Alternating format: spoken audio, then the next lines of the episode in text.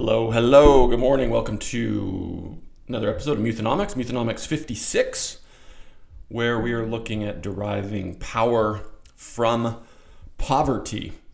Hope you guys had a good last week or so. Today, want to go over, last one I looked at kind of negative things stemming from poverty, how poverty breaks certain things, time-based structures, that kind of stuff.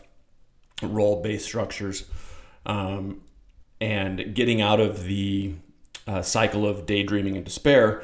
Today, I want to flip it and look at some positives that come from growing up in poverty. And I'm just going to be speaking from personal experiences and observations that I saw as a kid and how I have observed that those positively can impact me as an adult, and hopefully you can glean some stuff from this and take some positives away.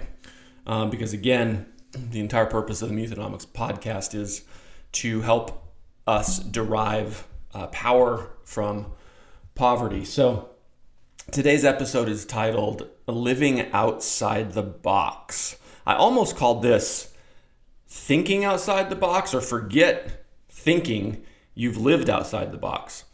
And if you grew up in poverty or you currently are in poverty, I think one of the biggest positives that you can turn to your competitive advantage is the fact that you have lived or are currently living outside the box. And you say, well, what do I mean by that?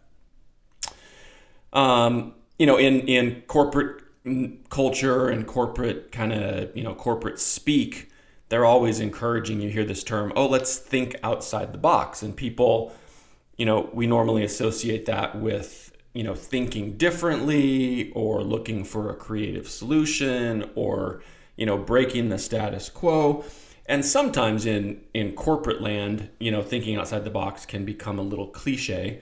And I think that people might pat themselves too much on the back thinking, oh, I'm thinking outside the box. But, in reality, maybe they're just thinking in a different portion of the box. One of the benefits of growing up very poor is you live outside the box.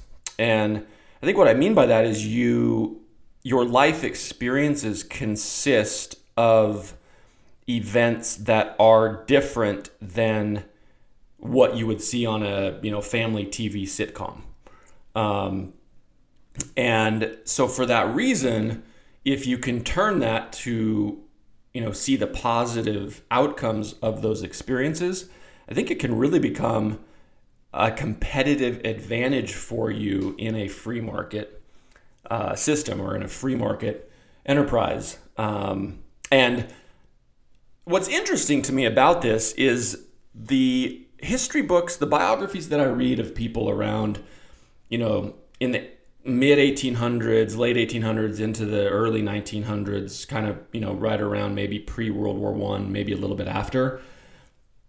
There are so many examples of people turning poverty to their advantage because being in poverty caused them to see the world in a different light. And some of my favorite biographies on the business front, the two that come to mind most readily right now is one, Eddie Rickenbacker.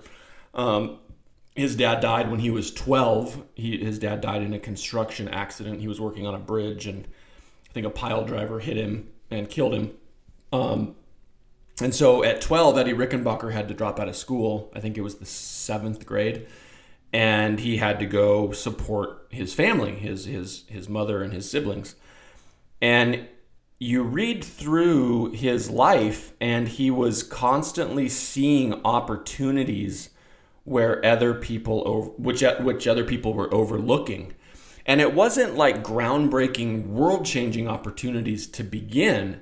It was real small opportunities. And one of the stories that stands out to me is he went looking for work, and he went into this warehouse, and he went into the owner, and he said, hey, I need work. And the guy said, sorry, young man, we're not hiring.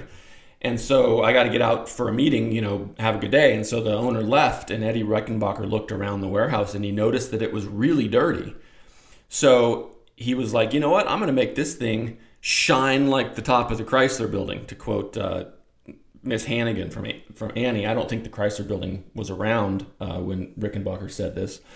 But anyway, he went to work for the next 2 or 3 hours just cleaning, sweeping, wiping down, organizing. And when the owner got back from his lunch, he said he looked around and he was incredibly impressed with how clean the place was. And he was like, "Who did this?" And Eddie Rickenbacker was there and was like, "I did, sir." And he said, "You didn't know that you had a demand to keep this place clean and organized. So, you know, hire me for that." And so the guy was like, "Hey, I didn't know. I'm going to pay you." And I think he, paid him $0.25 a day or something. Maybe it's $0.25 an hour. $0.25 an hour seems high. It might have been $0.25 a day. And so Eddie Rickenbacker saw and created an opportunity out of something, and in the midst of an environment and a culture where everyone else was overlooking it. And it was something as simple as recognizing, hey, this place is dirty and it could be cleaned and it could be organized.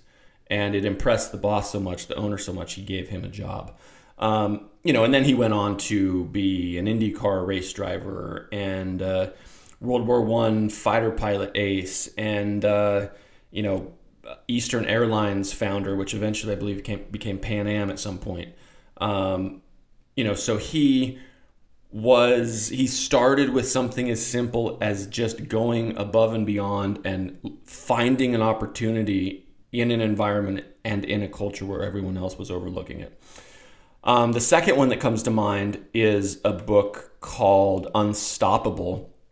And I can't remember the name off the top of my head, but it's about a Jewish immigrant who survived the concentration camps as a young person in Nazi Germany, lost his entire family in the camps, somehow survived, immigrated to America with a couple bucks in his pocket, and began to look for and see Zellwig. I think that might be his name, Zellwig. It's going to come to me here in a minute, maybe. But anyway, he began to see opportunities where other people were overlooking things. And it was just simple stuff like making a small improvement in efficiency in a factory. And he went on to found a bank, and he was the first Jewish person to own an oil and gas company in America. And he went on to a very successful career. Largely because he lived outside the box. He was forced to live outside the box. And, certainly being in America and being raised poor doesn't come close to competing with the atrocities and the level of suffering found in concentration camps in Nazi Germany.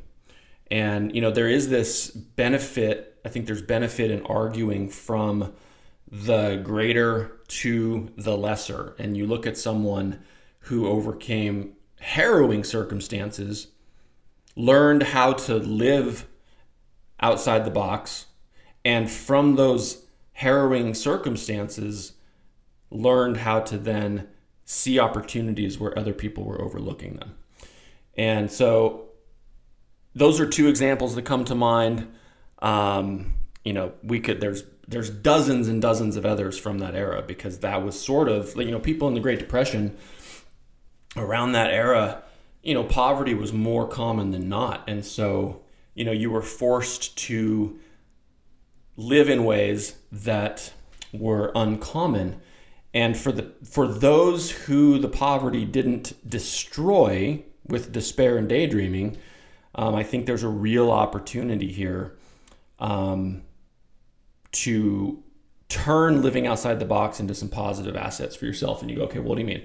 Well, here in my experiences, this is, I think, the core of how it works. I think that at its core, living in poverty, living outside the box introduces you, and it certainly introduced me to multiple alternate uses. And you say, what the heck do you mean by multiple alternate uses? Sip of coffee. I'm on a hunt. I've been on a hunt forever to try to find coffee that I enjoy. That's not just, you know, my favorite 2 or 3 Starbucks beans. And a friend in Tampa sent us a delicious brand of coffee straight from Colombia. Comes in a bright red bag, and I'm enjoying it. It's pretty good. It's a little lighter than I normally like. I tend to like a really dark coffee, but that's neither here nor there, as they say. Multiple alternate uses. I'm just going to share some experiences to give you, you know, an idea of what I mean by this. Must have been 1986-ish, and my parents had parked their trailer on some vacant land in the middle of the Kingman, Arizona desert. And I mentioned in the last episode, and we're going to talk about this more in a future episode, the promise of the ever increasing in size carrot that is used to continue abusive behavior and in my dad's case, alcoholism. And so one of the carrots that he continually dangled out in front of the family was medical school. And, you know, anytime he would, I think anytime he sensed that it was on the brink of like imploding, like the house of cards was going to collapse, he would take a month or two and really, you know, try to convince everybody that he was locked in on medical school again. And so they had parked the trailer out in the middle of, you know, nowhere in Kingman, Arizona desert.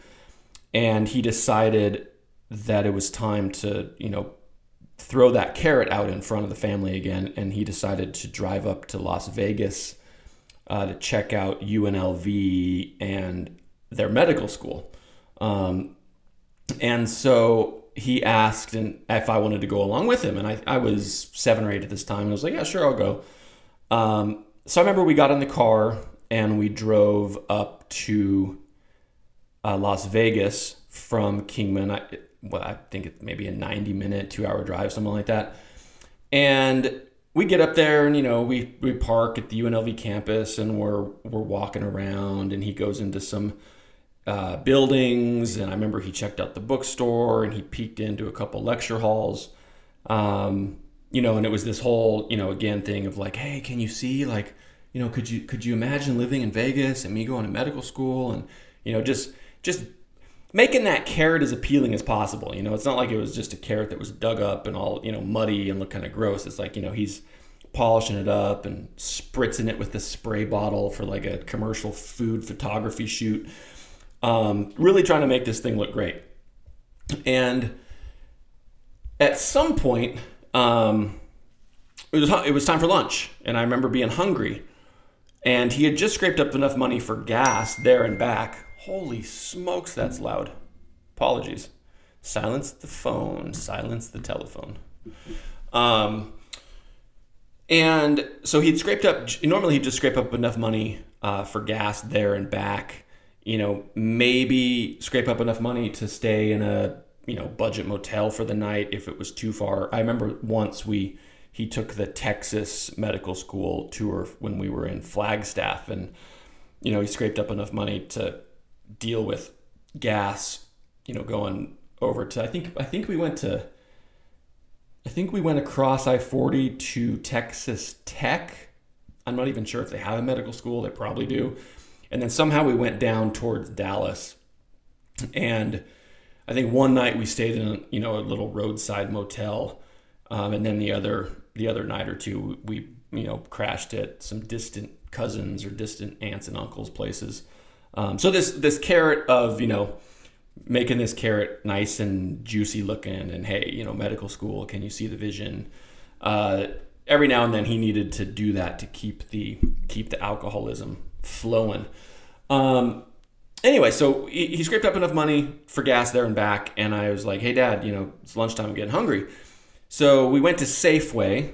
I remember going to Safeway, and he went in. And he got a single can of chili flavored pinto beans. And he brought them back out to the parking lot. And I was like, well, Dad, don't we need to buy a can opener? And he, at any time he was on the brink of or in the midst of demonstrating multiple alternate uses, he'd get this really creative kind of lightning energy in his eyes. And I'll always remember this. Anytime he was either getting ready to or in the midst of applying multiple alternate uses, he would just get this like really kind of crazed look in his eye, like just excitement. And, you know, he took a lot of pride and joy, I think, in the fact that he could buck the system and still get to the same end result, I think is what he was going after. So he said, well, hold on, I'm going to show you something here. I'm going to teach you something. And he went into the trunk. It didn't matter which jalopy my dad had. It didn't matter if it was his 58 Dodge, a 71 Mercury Comet, his bevy of early 1970 Peugeots or Volvos. It didn't matter what type of jalopy he was currently bouncing around the southwestern countryside in. He always had like a veritable workshop in his trunk. Tools left and right. Just all kinds of stuff. I mean, it was like he was a hoarder in the trunk. And so he goes into the trunk, digs around, and finds some wire, some metal wire. And he pops the hood, and he takes this can of chili-flavored pinto beans, and he says, hey, see that down there, son? That's the manifold. And he goes, you don't want to touch it. It gets really, really hot, like blazing hot. And he goes, we're going to use that to heat up our lunch. And he took the can of beans and he did like a little slip knot kind of thing with the wire. And he kind of lowered the beans down towards the manifold with his wire, kind of like a fishing pole with beans on it. And he got it to where he wanted it on the manifold. And then he tightened up the wire so that this, can of beans was securely kind of pressed against the manifold. And he goes, all right, cool. We're going to, continue to drive around to a couple more places, UNLV, check out Vegas. And, in 30, 60 minutes, we'll have a hot lunch. And I was like, what the heck? And I'm still thinking we don't have a can opener. Like, what are we going to do? So get back in the car, drive around. Felt like forever because when you're hungry, it's like your stomach's like turning in on itself and time goes by really slowly. And you're just like, I'm starving. This sucks. So we drive around for another, hour, pull into another parking lot, hops out, pops the hood, retrieves the can of beans. He always had like big welding leather gloves. Like that was a perpetual thing that he had.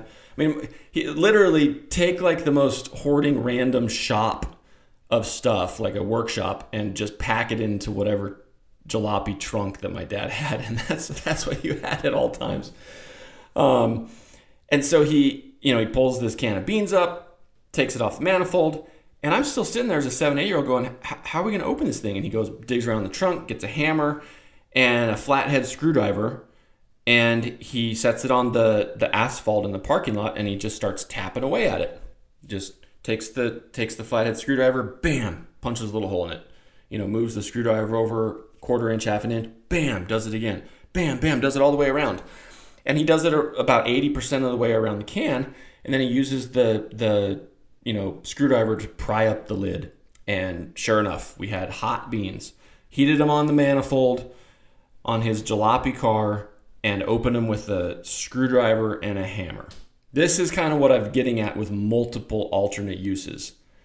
And growing up in this situation as a kid, I saw this over and over and over again. And you might go, oh man, he's going to bore us with a lot of stories now of all these multiple alternate uses. Yeah, I am, but not all of them, just a couple that really stand out. And the point here is to try to get you to think about multiple alternate uses you've seen. And instead of disdaining them, and instead of mocking them, and instead of looking down on them in derision and sort of judgment, look at them as opportunities for you to make disparate connections, to make connections between seemingly disparate things, so that you can achieve the same or similar goal taking a very alternate route. That's kind of what I'm hoping that you'll get out of this. So next one that jumps out to me, 1988, where we are living in Tucson, and my dad decides to drive me over to El Paso in his 1958 Dodge pickup for a tennis tournament. It was the Southwest Championship, and It was the first time that he was like, all right, you know, we need to go establish a ranking for you. So we went over to that tournament, and it was played at Santa Teresa Country Club, which back then was, I think, a Lee Trevino like retirement community. And it was so cool. Like, I remember it just felt like a paradise, because you're driving through El Paso, dusty, sandy, desert, and then all of a sudden you cross the Rio Grande River, and you just come into this community. They're just bleeding the Rio Grande dry, basically, to keep this thing green and lush, and it looked like a veritable paradise. We went back, I don't know, 2008-ish, and it had converted back into being dust, because the country club had gone bankrupt and is overrun by the desert. But go down there, tournament, play some matches, whatever. That's not the story. The story is 4 or 5 days later, we're heading back to Tucson, and this is the middle of June, 1988, hot. And we're somewhere between like Deming and Tucson. There's another small town outside of Tucson I can't remember the name of. And the truck, his 1958 Dodge truck, starts to sputter. And those old trucks with the carburetors, it would start to sputter, and then it would really start to gasp, and then it was just like, and it'd just die. So we coast and roll over to the side of the road, and he sits there and he goes, well, maybe it's flooded, maybe it's overheated. It was vapor lock. He used to say, maybe this thing's vapor locked, if it would get too hot. Apparently I don't know exactly how a combustion engine works, but I think the idea was that if it gets too hot, sometimes the carburetor can't, instead of like handling fuel, it just is dealing with vapors, and it doesn't have enough to keep the combustion going. So he's like, let's just sit here and let it cool off. So we sit there. Goes to turn it, just cranks and cranks and cranks and cranks. So he sits there and thinks, and he goes, you know what? I think the fuel pump might have gone out. And I was like, great. We're 100 miles from any place that has a place where we can get a fuel pump. And who is going to have a fuel pump in stock for a 58 Dodge? And I'm 9 years old, sitting there, sweating my balls off, going, oh man, this sucks. And internally just going, we're stuck. How are we going to get home? This is terrible. And my dad, he just goes, let me think for a while. And so I just take a deep breath, use the hand crank, roll down the window. And, the cars and the traffic, zoom, and the semis would pass, and the whole, truck would shake in their jet stream wake. Jet stream for a truck stream. That blast of air, if you've ever been broken down on a freeway and a semi comes by, you hear it, zoom, and then it's like shakes just because of that wind. So probably 30 minutes, my dad's sitting there. And the longer the 30 minutes went on, the weirder it became. Like he didn't have the crazy look in his eyes at this point. He kind of was squinting, and he started using his hands like in the air. It looked like he was like drawing out stuff, like just, but there was no paper or pen. And he like started motioning with his hands and like making shapes, and you could tell like his hands and his brain were concocting something that he thought was going to be able to bypass this need for a fuel pump. And after about 30 minutes, he looks at me and he goes, stay put. I'll be back. And he hops out, waits for a break in the traffic, and he hops out the driver's side, goes around to the back of the truck. And again, it's like the smorgasbord hoardings, not just like their paradise of tools. Like it's a, what's the word I'm looking for? Not nightmare. Not their fantasy. This word is slipping my mind. Whatever it is, it's like their paradise. It's just the jackpot of hoarding, smorgasbord, paradise of tools and anything you could possibly want back there. So he rummages around through all this stuff, which, again, most people would have taken this stuff to a dump, but anytime he'd see something, we'd be crossing an intersection and he'd see a tool in the middle of the intersection. He'd pull over and, brave traffic and wait for the red light and, run out there and grab it. And it was a crescent wrench or a screwdriver or who knows what. And he'd just throw it in the back of the truck. So he always had this stuff in the back of the truck. Hops back into the cab. He has a tennis ball, a utility knife, a circle clamp. I don't know if that's the technical term for it. It's basically the clamp that you use on your dryer hose to attach it to the wall. So it's, you know, it's a circle clamp that goes over the hose, and then you use a flathead screwdriver and you tighten it down, and like the circle gets smaller. If you don't know what I'm talking about, go and look at your dryer and you'll see that clamp. He's got an old bike inner tube, and he's got some rubber cement. And I was just like, who is this? What am I doing? This is like, just like this. I was getting really frustrated as a 9-year-old internally. And he looked over at me and he started to have that look in his eye. And I was like, oh geez, here it comes. I don't know what it's going to be, but it's going to be something. And he pulls out the putty knife and he starts to slice the tennis ball right down the middle, like an orange, like you would with an orange. He just cuts this tennis ball in half. And then he cuts out the little air nozzle on this bike inner tube. Why on earth he has a bike inner tube back there, I have no freaking idea. He cuts the nozzle out. Okay, so it's just like the thing that you put the air hose on to air it up. And then he kind of looks and he's looking and he takes the utility knife and he starts to like kind of bore a little hole in the top hemisphere of the tennis ball that's now cut in half. Then he takes the inner tube nozzle and he sticks it through the little hole in the tennis ball that he bored, gets it nice and snug, and then he just smothers both sides with the rubber cement, and he sets it on the dash and he goes, now we wait. It's like, what are we waiting for? This is what is happening right now. Why did you just murder one of my tennis balls? That's one less ball I can practice with when we get back to Tucson. And why did you murder a bike inner tube? I might have used that on my red banana seat bike back at home. What the heck's going on? Car still zoom zoom. And at this point, there's a car. I'll always remember this big Texas Rancher. Truck pulls over. It's got the Longhorns on the front, you know. Super proud Texas Rancher. Anytime you see a car or a truck with those huge Longhorns as their hood emblem, hood ornament, you know that they're a proud Texan. So this guy creeps up behind us, you know, and, you know, in between the brakes and the traffic, you can kind of hear the tires kind of grinding over the gravel as he slows down. My dad goes, hey, hold on, you know, I'm going to go talk to this guy. So he hops out, and I have my window down at this point, and they move away from the traffic over onto the passenger side of the truck, and they're standing off in the shoulder.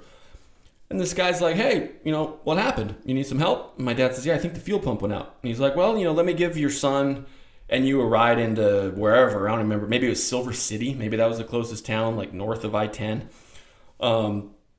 And he's like, you know, there's an auto shop there or an auto parts store. You know, you can place the order. It might take a few days to get in. And my dad goes, no, I think I got it figured out. And the dude was like, what do you mean? And he comes over and he's like, hey, Brandon, hand me that. And so I pick up this tennis ball contraption, tennis ball inner tube nozzle contraption. And he goes, hey, make sure you give me the clamp too. And so I pass this out the passenger side window, and this dude just starts laughing his head off at my dad. He's like, that's not going to work, son. He's like, you crazy? He goes, no, I think it's going to work. He goes, I'm going to take the fuel cap off of the, you know, where you put the fuel in. I'm going to replace the fuel cap with this tennis ball inner tube nozzle contraption. I'm going to clamp it down like I would a dryer hose.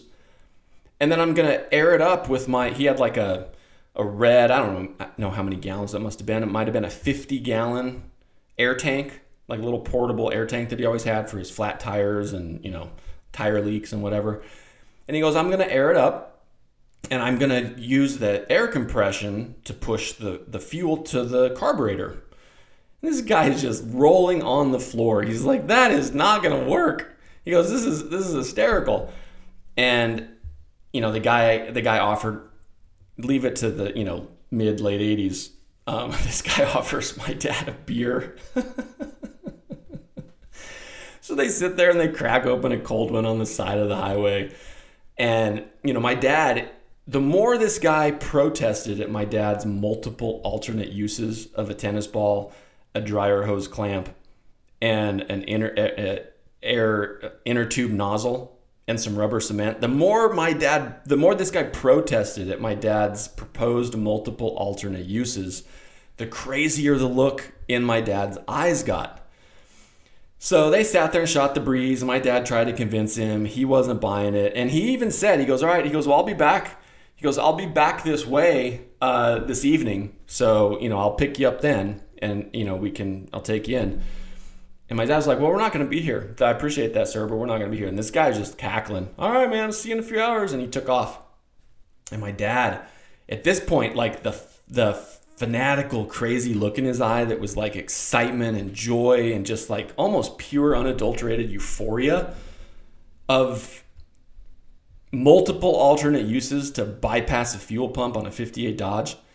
And the whole time, I'm getting so mad at my dad inside. I'm like, why don't you just take him up on his offer? He's got a big, nice rancher vehicle that's air conditioned, and he wants to take us somewhere where we can buy a part that'll fix this. Go the conventional wisdom route. Come on, dude. So I'm brooding and stewing, and he goes over to the side, and he unscrews. It wasn't like a modern one where it's like, you know, twist and it click, click, lock. It was just that old metal thing, you know, and it just like had a little rubber seal on it, and you just twist it. And so he untwists this thing, puts it on the driver's seat, takes his little tennis ball contraption, and puts it over the fuel entry pipe and tightens it up with the clamp. And sure enough, he gets the air tank from the back of his truck, and he starts to inflate the freaking gas can, the fuel tank on our truck. And he was looking like, at this point, he was kind of like, huh. You know, you could tell it was like he didn't really know. Like, it was like, okay, he had this idea, but how to actually work, how much does he air it up? You know, is the tennis ball gonna fly off into the freeway, and he's gonna have to dodge traffic and go, you know, pick this up and try it again? So at this point, the kind of crazed excitement kind of turned into like total uncertainty. Like, I don't know if this is gonna work. So he just has this thing. Psh, and I'll always remember, you heard a thunk, and then a deeper thunk. Oh, and that was it. And he stopped. And he goes, I think that was the fuel tank expanding. We're going to give this a try. Hops in. And this is, I didn't even mention the screwdriver in these old cars. You know, he lost his keys once, and instead of, you know, trying to go and buy another key, he just ripped the whole key system out, and he'd start the truck with a flathead screwdriver. So another multiple alternate use. So gets in there, starts to crank it. And I'm like, this isn't going to work, Dad. We missed our opportunity. You suck. And he's like, no, just, you know, give us some time. The fuel needs to get pushed there. Just give us time. Keeps cranking. And just as I'm about to like verbally express my disdain, and it backfires real loud. That was a terrible backfire imitation. Pew sounds like a kid, Cowboys and Indian gun. Bam, backfires, sputtering, rumbling. And he looks over at me, and he's like, we're in business, son. And I was like, and it was just this just wave of accomplishment and euphoria. And he would have paid every last dime he had, which was, you know, maybe $12, to have that rancher be there and see this thing actually work. And I guarantee you, he probably still fantasizes about, man, I wish I could see the look on that rancher's face when he came by later that day and the truck wasn't there. Sure enough, he waits for a break in the traffic, throws it in, grinds it into first gear, and we start, you know, bouncing along the shoulder, and we get back into the flow of traffic. And he just, you know, he spent the next 30 minutes explaining to me how a combustion engine is very basic. It just needs to make sure that it has fuel. And the only purpose of the fuel pump is to mechanically press fuel to the carburetor and to the engine. And all you had to do was recognize that it was just the fuel needed to get pushed, forcefully pushed into the engine. And that was the purpose of a fuel pump. And because of that, the tennis ball, the inner tube nozzle, the dryer clamp and rubber cement was accomplishing the exact same thing. It was just forcefully pushing the fuel into the engine. And so, you know, the next 30 minutes we're bouncing along and he's just, you know, basking in his, you know, engineering genius, really. It's an engineering marvel. And about 30 minutes down the road, it starts to sputter again. And I'm going, oh, this didn't work. This was just a temporary hack. Maybe it was vapor locked. Starts to sputter, dies. Again, we roll off to the side of the shoulder. And he goes, oh, no big deal. I just have to air it up again. Wait for the sounds. And at this point, it was like one instance of this of the fuel tank going thonk thonk was his sweet spot. It was like, okay, if I do a thonk thonk, we got 30 minutes of driving. So he hops out and he fills up the tank again. Thonk thonk, hops back in, cranks it up. We get another 30 minutes. Sputters again, dies. Do this maybe 2 or 3 times, and he's like, okay, this is getting kind of annoying. So the, I don't know, 4th or 5th time it dies after getting 30 minutes of driving time. We pull over and he starts to think again, starts to draw, you know, kind of, you know, motion with his hands. And this one wasn't very long. It was super easy. And I don't know where this came from. I have no clue where this came from. I don't know if maybe we were at a truck stop and he bought it. I have no idea. It could have just been part of his hoarding extravaganza in the back of his pickup truck bed. But somehow he got a black hose that he screwed onto the tennis ball nozzle. And then he put that back in to the back of the bed, the truck bed. And then those old 58 Dodges, they had like that little oval window, you know, rear window. And he slid that open and he put the hose, this black hose, through into the truck bed. And then he positioned his little 50-gallon air tank right next to that window. And then he put that hose into the cab. So he had the black hose coming from the tennis ball. And then he had the air tank hose coming in from the air tank. And he's like, we'll just air it up as we drive. And he'd look at his little watch. And it was like every 20, 25 minutes. All right, time to fill it up again. Donk, donk. Keep going. Multiple alternate uses for a tennis ball, an inner tube nozzle, some rubber cement, and a freaking dryer clamp. What's craziest to me about this entire story is, you know, we get home and he, you know, next day the neighbor's out, oh, what's that? You know, how come you got a tennis ball? He starts bragging about it, telling everybody about his solution. You know, week goes by. It was like, okay, yeah, this is just a temporary solution until I go buy a fuel pump.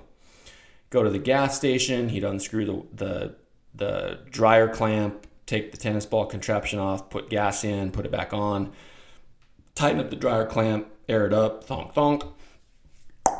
Oh, man, I'll never forget those sounds. It was 2 thonks and you were good. We'd be at the gas station. People would marvel, what is that? Why do you have a tennis ball? He'd tell the story. He continued to use the tennis ball, the dryer clamp, and the inner tube nozzle and the thonk thonk system for the next 6 years. That's the most amazing thing to me. He never replaced the fuel pump. And I think it was a combination. Well, I don't think it was a combination. I think his payoff was breaking conventional wisdom. And, you know, having 2 or 3 or 5 people a month comment or ask a question at a gas station was his payoff. That was his payday. And every time someone would ask, he would get that same kind of crazy look in his eye of just pure euphoria of being able to solve something in an unconventional way. 1994 rolls around. The 58 Dodge has seen its last days. It's now a collector's item. This thing is just beat to all get out, rusted, just paint job's terrible, you know, just having all kinds of problems. So my dad decides to list it in the Albuquerque Journal as a collector's item. And I think he, you know, $550. It's like $550, something like that. It wasn't very much. And at this point in time, when he's about to sell it, he goes, I should probably replace the fuel pump. He goes down to AutoZone or Pet Boys or whatever, gets a fuel pump for a 58 Dodge, and, you know, crawls underneath there one afternoon, switches it out, fires it up, works. Just wild on all fronts. I mean, just crazy on all fronts. But this is what I'm getting at with multiple alternate uses. And if you're able to have an open mind and see the competitive advantages that come your way based upon living outside the box, you're going to identify some opportunities that no one else is going to see. So what I would encourage you to do, if you grew up in poverty or you are currently in poverty, I would brainstorm. I would sit down and I would brainstorm for a little bit, because I am almost certain that you have at least one or two or five of these similar things where you can identify something you have seen that has been in multiple alternate use.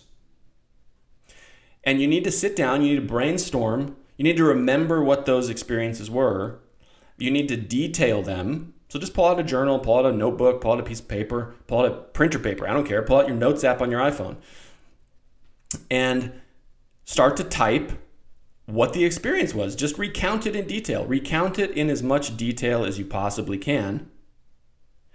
Note what the multiple alternate uses were. In this particular, in these two instances I've shared, it's an engine manifold, some wire to heat up some beans, and a hammer and a screwdriver to open a can. And then it's a tennis ball, a dryer clamp, rubber cement, and an inner tube nozzle to bypass a fuel pump.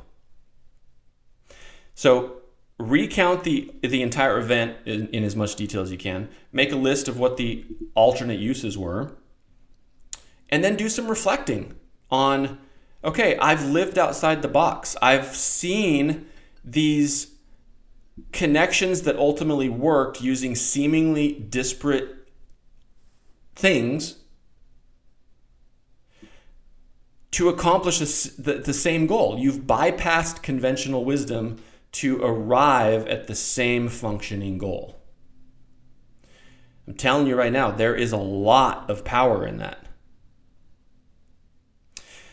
It's funny, my wife and I, this is probably, 2014, we agreed to start going to talk with a counselor once a month. This was 5 years after it was an 18-month period. So this was probably 3.5 years after I'd come out of like the trough of troughs, the valley of valleys.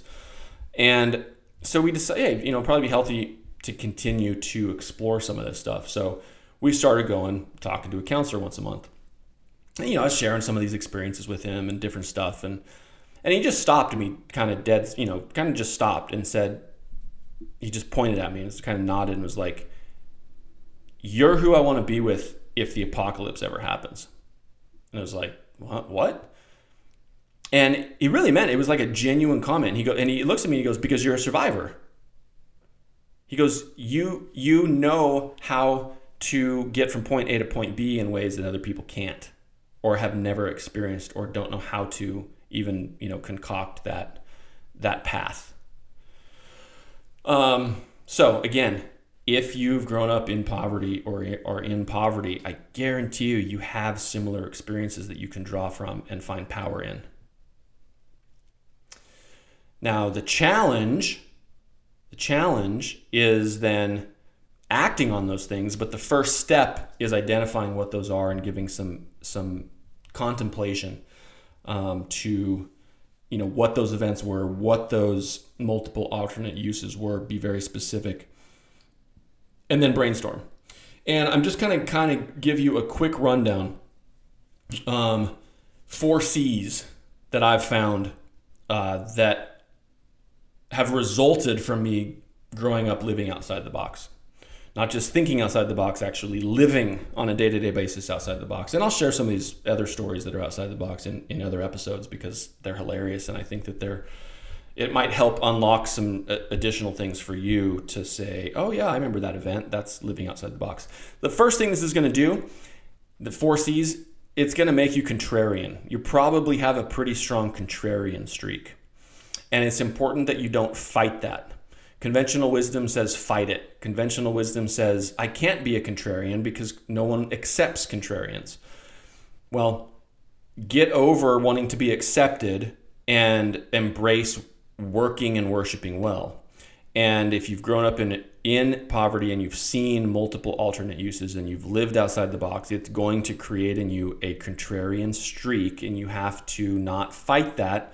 You have to embrace it, and you have to learn how to work your contrarianism well and integrate that into your work and your worship. Second seed that this is going to create is you're going to be creative. You know, my peers, 7, 8, 9 year old peers, their creativity was, coloring in a coloring book or, doing some art project. I don't know what their creativity was. Building Legos, Lincoln Logs, erector sets. I think that was a thing. I remember I had a big orange plastic thing that was like the upgraded erector set. It was like, instead of metal, it was these blue and orange and gray plastic things, and you could build stuff. I got to see creativity, kind of unadulterated, just completely unhinged creativity in the wild. And I'm certain that if you have similar childhood, you've got those experiences. You've seen some wildly creative things. Embrace that creativity.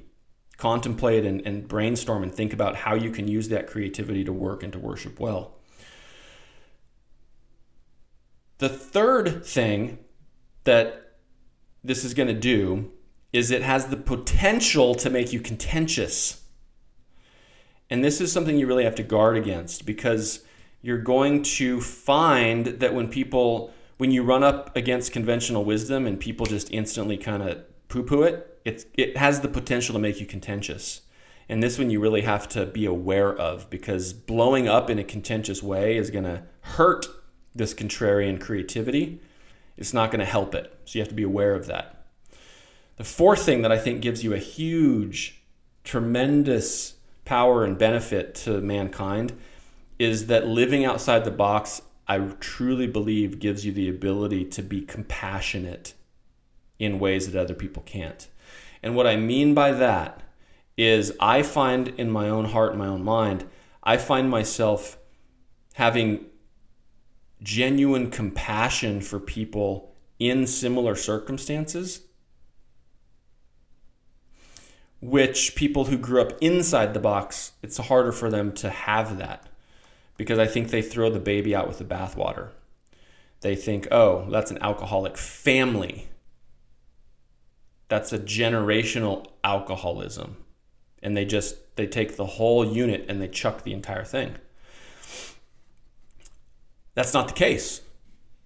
You can't wrap the kids up into parent substance abuse and say, oh, that's the entire family. No, you have to treat each person as an individual.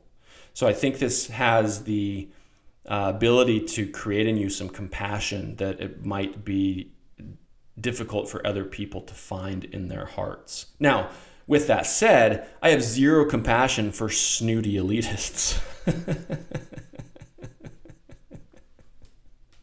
Like people who, instead of inquiring about the creative genius of using a tennis ball and all that whole system to bypass a fuel pump, but people who mocked it, like fellow tennis players, we'd show up to tennis tournaments in that truck, and they would see that system and setup, and they would use it as mocking material, and they would rewrite the words to, Davy Crockett, born on a mountaintop, to not be Davy Crockett, but to be Brandon Muth. And they would remember one kid, he actually made up, he had the audacity and the time, he used his creativity. And this is back in the day of Xerox machines. It's not like you could just hit print on your home printer. He like serial killer, cut out letters and stuff and taped them onto a piece of paper and then took that to the Xerox machine and printed them at Kinko's or someplace. Alpha Graphics, I remember that was a place in Albuquerque back in the day, and he printed up these flyers for a possum barbecue out at Brandon's trailer, and it was a total joke, and all the tennis players thought it was hilarious. So with all that said about having compassion where other people can't find it, I have zero compassion for elitists. In fact, I'm probably the opposite of whatever compassion would be for snooty elitists. Like, I really deride them. Is that the appropriate word? Detest. There's a deep detestation for snooty elitists who insist on following standard convention. So those are the four C's. Four other things, and then we're done here. Then you get busy writing and brainstorming and remembering. Just some honesty here. Living outside the box, these are four things you're gonna find. You're gonna find that it's hard to fit in. And this is just a truth. This isn't a positive or a negative. This is just a reality. You're gonna find it hard to fit in. And in my experience, it's because this living outside the box creates in you almost kind of a hyperactivity. And we can, that's a whole nother discussion of why it creates that hyperactivity. But if the poverty hasn't beaten you down into despair and you have turned it to be a positive force in your life, you're going to find this hard to fit in. And this is largely due to the fact that you're going to be hyperactive. And most people want the status quo to just remain. So that's one. The second truth I think that you're going to discover is that you're going to be happy to find out. And what I mean by that is you don't need to necessarily know the exact destination. This is an adventurous spirit. It's like, yeah, who cares? We can take a piece of crap truck and drive it across the hot El Paso to Tucson desert. Who cares? Why? Because we're happy to find out. If it breaks down, so what? We'll scrounge around and we'll find a multiple alternate use to fix the problem. So this adventurous spirit, tap into it. Start to live in it. Don't let people squash it or downplay it or try to defeat it. Keep that adventurous spirit, because growing up, living outside the box, part of that is it's created in you this desire and comfortableness with being happy to find out. You're adventurous. Third thing you're going to discover, and you might have already done this, is that you're going to be an expert at hacking to figure things out. And there's a book you might want to pick up. It's called Hackers and Painters, or Painters and Hackers, one of the two. And my father-in-law got it for me 8-9 years ago. And it's basically a look at how artists and hackers have a lot of similarities. And if you've grown up living outside the box, you're going to be very adept at being able to hack to figure things out, which kind of ties into this adventurous spirit, this adventurous side. It's like, we'll just keep hacking at something. We'll hack this tennis ball in half, and we'll hack this inner tube and get the nozzle, and we'll look, and we'll hack a clamp on there. You're going to have abilities that other people don't to hack to figure things out. So lean into that one as well, because that is where your value is going to lie. That's where your satisfaction is going to lie. That's where you are going to most likely discover how you work and worship well, is leaning in and exploring and exerting effort in this hacking to figure things out space.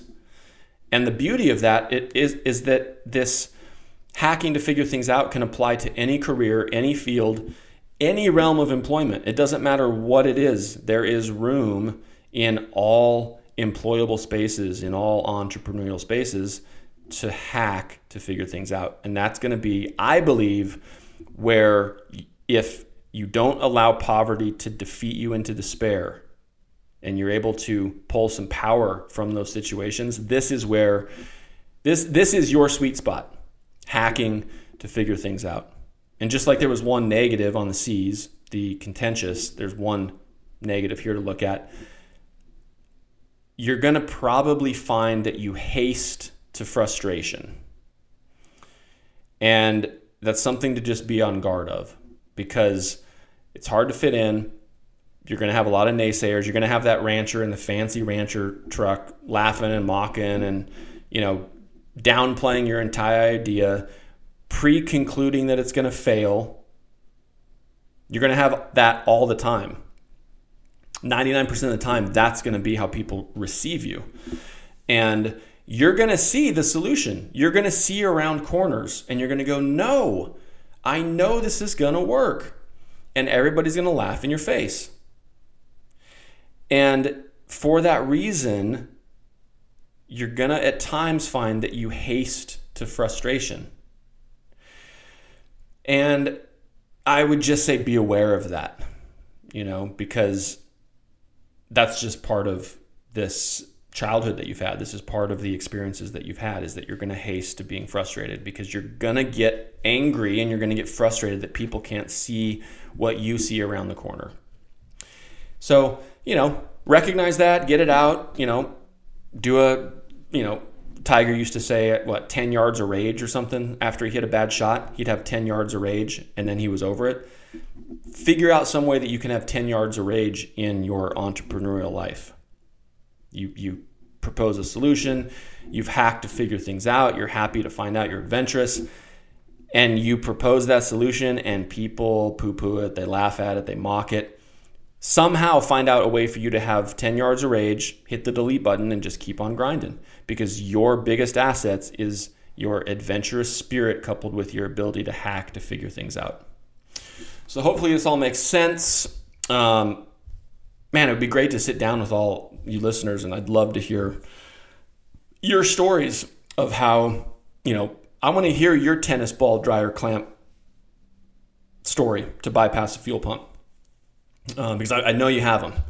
So take some time this week, write those things down, be specific, and then give some brainstorming time to how that might apply to what you're currently doing or what you think you might want to be doing in the future here. So that's Muthanomics episode 56. We will see you on the next one. Not exactly sure what the next one I'm going to talk about is. I'm just going to feel it out.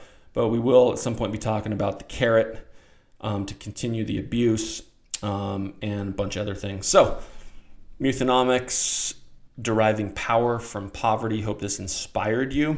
And just want to encourage you that don't discount the events in your life. I truly believe, in fact, Paul the Apostle says in Acts 17:26, depending on which translation you read, that God has determined the exact times and places that men shall live. So I truly believe it's taken me years to get to this point, but I am fully convinced that God's sovereignty dictates the experiences in all of our lives, whether difficult, easy, challenging, rewarding, frustrating, despairing. He orchestrates all of these events to help us move incrementally closer to this goal of working and worshiping well. So take heart in that. Take courage, don't be dismayed, and we'll talk to you on the next one. Have a good day.